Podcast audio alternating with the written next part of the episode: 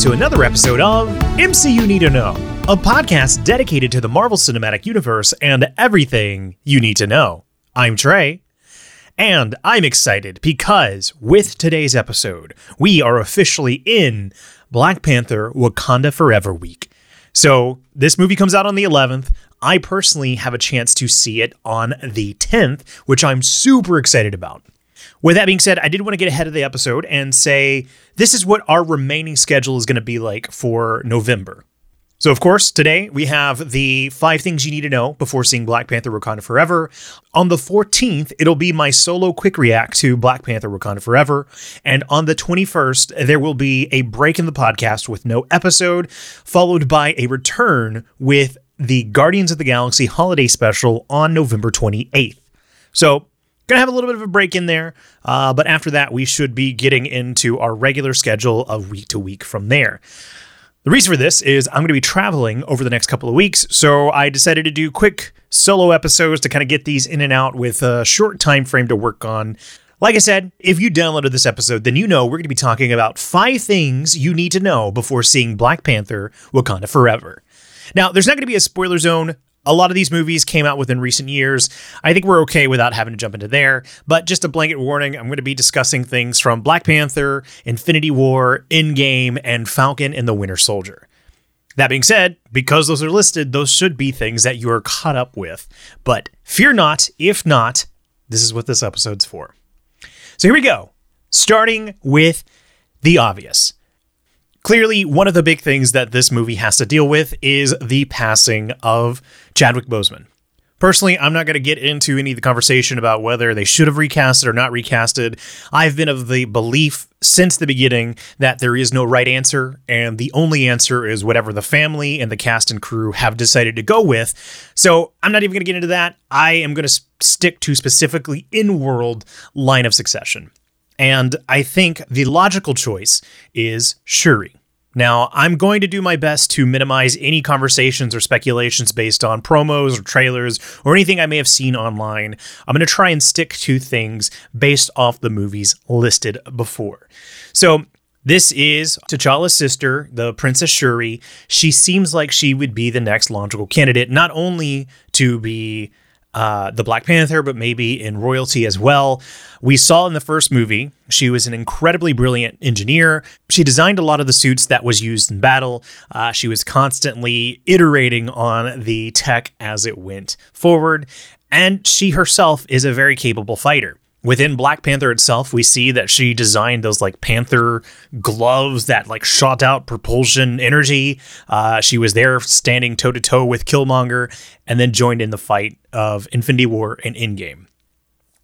Now, one of the things that I think might be a potential hiccup for Shuri is if you remember in Black Panther in 2018, whenever T'Challa was in the ceremony where each tribe was given their chance to approve or deny his succession, Mbaku from the Jabari tribe was the one tribe to challenge this. Now, his main issue was with T'Challa, but he did make a point to turn to Shuri and say that she is but a child who scoffs at tradition.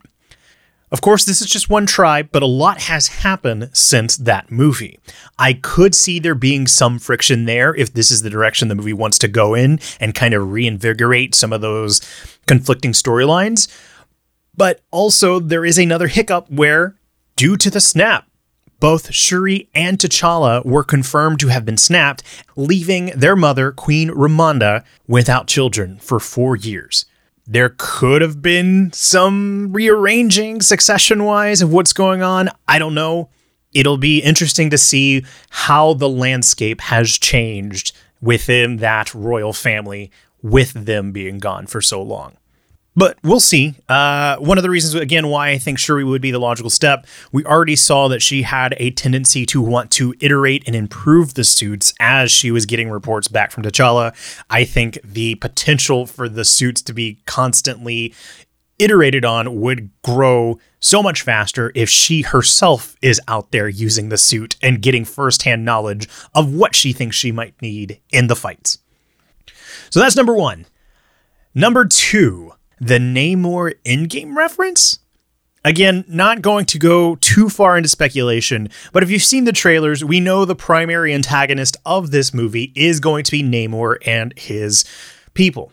If you recall, in Avengers Endgame, there is a moment where Natasha is kind of leading the current Avengers and getting reports of each one as they have been out in the world tending to their locations there is a report of an underwater or a series of underwater earthquakes that Natasha brings up, and Okoye says that it's nothing to worry about.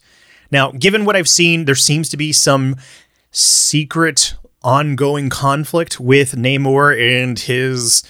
I forgot what they're called. I'm not going to look it up because I don't want to accidentally spoil anything this close to the movie. But it seems like this is a long standing conflict between the Wakandans and Namor's group. I could see Okoye totally trying to play that, downplay that, so it does not instigate any further conflict, and we may have finally seen it come to a head after all these years of turmoil since uh, game for sure, but also since the last time we saw Wakanda in full. So that's something I think to keep in mind. I I feel like that's one of those patented MCU, hey, we're going to plant this Easter egg and then build upon it as we get further into the movies. So that'll be a fun connection to keep in mind watching the movie. Now, the next one is harder to define into one sentence, but I think we might be seeing a lot of connections between Everett Ross and the Falcon and the Winter Soldier Disney Plus show. So the obvious place to go with is we see the big revelation with Sam is that he gets his own Captain America suit designed by the Wakandans. Now, I'm not entirely of the belief that we're going to see Sam or even Bucky join in Black Panther Wakanda Forever, but there could be some hooks between these shows where we see some discussion of those events. Now, where I think we may see a stronger connection is at the end of Captain America Civil War, we know Everett Ross is in custody of Zemo. The major inciting, not inciting, but one of the major movements of Falcon and the Winter Soldier is that Sam and Bucky break out Zemo, which the Wakandans were not happy about if Everett Ross makes his return, again, another one of those things I'm not going to look up and confirm for fear of spoilers. If he returns, I could see that being a potential thing that this movie wrestles with. Now, the last we heard of Zemo is Bucky hand delivering Zemo to the Dora Milaje, who vow to bring him to the raft if Everett Ross makes a return in this movie, I could see that potentially being a way to bring him in the fold. I would imagine the Wakandans would have something to say about letting Zemo out since he was directly responsible for King T'Chaka's death. So now I think we're on the fourth thing you need to know, which is the heart shaped herb. If you don't remember, the heart shaped herb is the plant that gives a person the superhuman abilities of the Black Panther. If you remember, this is something that can both be given and taken away, as is part of the ceremonial trial whenever somebody challenges whoever is the Black Panther for the mantle. Now, part of the issue is whenever Killmonger took over as King of Wakanda, he rashly decided to burn the entire supply because his ego said that there would never be another successor. Now, you can take the simplest route and just say, okay, that wasn't all of Wakanda's reserves. Maybe there's some uh, heart shaped herbs growing in a different location for safety in the event of something like that. However, if that is truly all the heart shaped herb, the last information we got about that situation is in a book called The Wakandan Files. This is a book that was put out by Marvel, and it is an in universe collection of notes from Wakanda. And so, according to this book, it says, quote, Shuri began looking into a way to synthesize the heart shaped herb after Eric Killmonger burned the entire supply following his usurpation of the throne. She even considers stabilizing the effects of her synthetic herb by adding some vibranium into the mix, but notes that she can't do much until she has studied a sample of the original botanical. Now, the book kind of leaves it open ending whether or not she was successful in doing this, but this gives us a hint at where they are in terms of having lost a lot of the heart shaped herb. I wouldn't be surprised if this is something that's covered in the early parts of Black Panther Wakanda Forever. And in fact, if I am right when I talked about there being pushback to Shuri being the next to hold the mantle, this could be the action that wins over a lot of the differing tribes to put their faith in her as the Black Panther. Finally, our last thing I think you need to know is the major moment from the first movie, the outreach program. A lot of the 2018 Black Panther movie is T'Challa wrestling with this idea of isolating Wakanda to protect itself or opening its borders to help share knowledge and wealth to better people all around the globe. By the events of that movie, we see that T'Challa does decide to do this with the help of Nakia, who he puts in charge, I believe, of the outreach relations, but also put Shuri in charge of the science and information exchange in that Oakland center.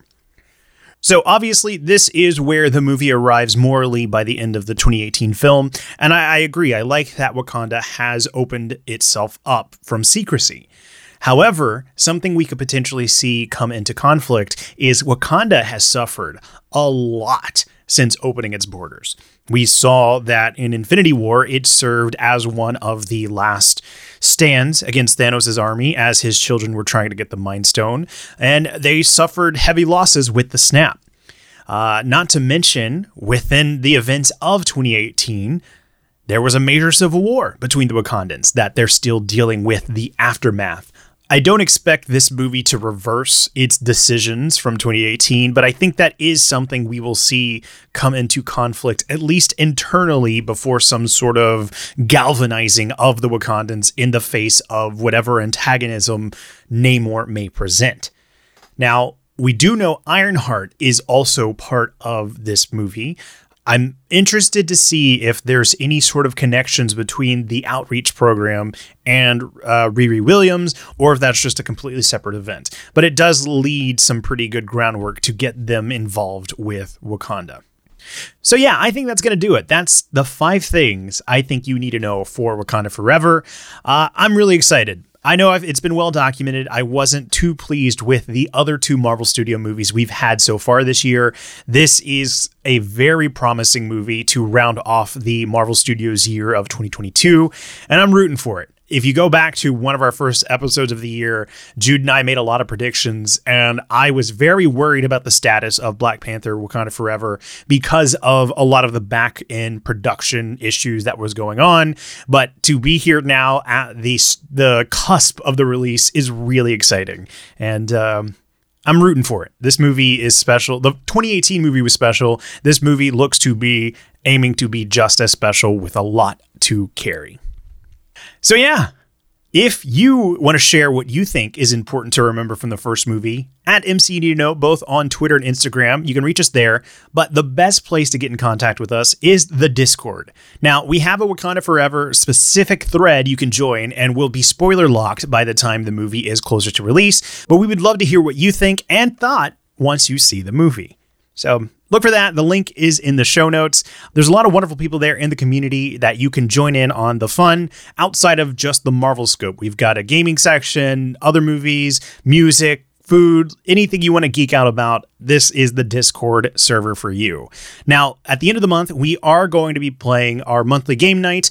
We're doing a repeat from last month because we played the new Jackbox 9 and we were supposed to play Rocket League as well, but we had so much fun with Jackbox that we didn't get to Rocket League. We're going to do the reverse this month where we start with Rocket League and then end the night with some Jackbox fun. So that's looking to be on Saturday, November 26th. If you want to get in on the fun and, and get to meet the people that listen to this podcast, you can find us there in the Discord.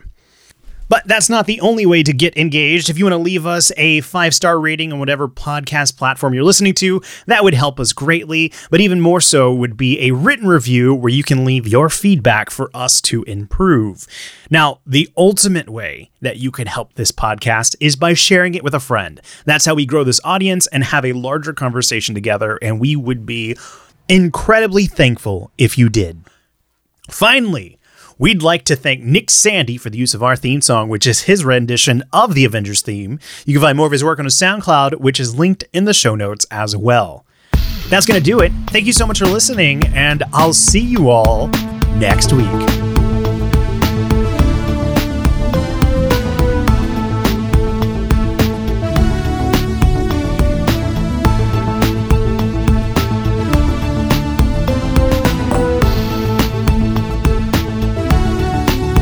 So I think the best place to start, and I guess I should say before we even start, uh, not going to be any spoiler zone. This movie came out in 2018.